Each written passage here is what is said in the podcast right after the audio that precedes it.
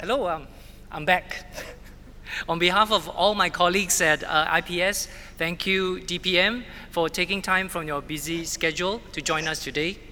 I'll definitely be uh, changing up my conversations that I'm having with my relatives and the children uh, this weekend.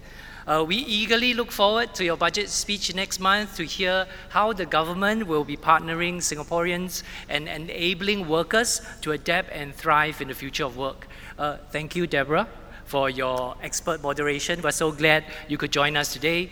Um, thank you to our donors for making the event possible. Special mention to the Ngee Ann Kongsi, GIC, OUE, Pontiac Land, Temasek, and all others that you see on screen. Thank you to our speakers, friends from uh, the media, and esteemed guests for taking time to join us over the three days of this conference. I say this with conviction. Your attendance and participation has brought immense meaning to the work that the IPS team has put into organizing this conference.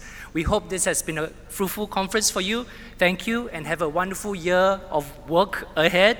See you next year at Singapore Perspectives 2024.